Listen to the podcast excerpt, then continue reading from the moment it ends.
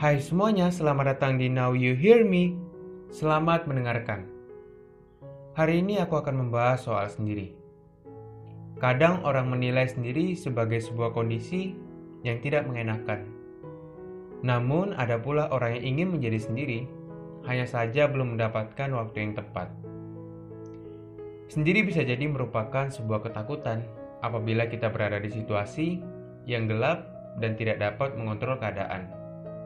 Sendiri juga bisa merupakan sebuah kesempatan untuk bergerak lebih, berdiri di atas kaki sendiri, dan terlepas dari segala aturan yang mengikat, yang terkadang membuat kita menjadi terhambat. Sendiri membuat kita sadar bahwa kita bisa merelakan sebuah kepergian dan juga kehilangan.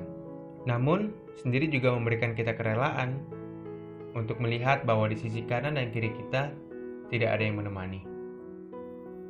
Baik atau buruk, itu kembali kepada kamu. Sendiri membuat kita berterima kasih telah berjuang sampai saat ini.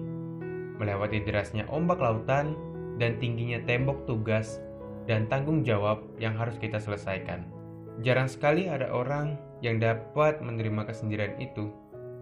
Padatnya kota dan juga riuhnya sosial media membuat mereka lupa untuk menyediakan waktu bagi mereka sendiri. Aku ingin bertanya, pernahkah kamu bilang, "Hai, apa kabar kamu hari ini?" Atau bertanya, "Siapkah kamu menjalani hari ini?" Saat kamu bangun tidur, jawablah pertanyaanku dengan jujur. Tetapi, tidak apa untuk sebuah tindakan yang belum menjadi sebuah kebiasaan. Namun percayalah, semangat kamu kepada dirimu sendiri membuat kesendirian yang kamu alami menjadi menyenangkan. Hargailah sendiri sebagai tempat yang menyenangkan, karena dari situlah semua kedamaian, kesenangan, ketenangan akan kamu rasakan. Mungkin perkataanku harus kamu putar berkali-kali, karena ada kata yang tidak dapat kamu mengerti. Namun satu yang harus kamu yakini, semua kata itu, semua makna itu, terkandung dalam satu kata, sendiri. Selamat mendengarkan, selamat menikmati.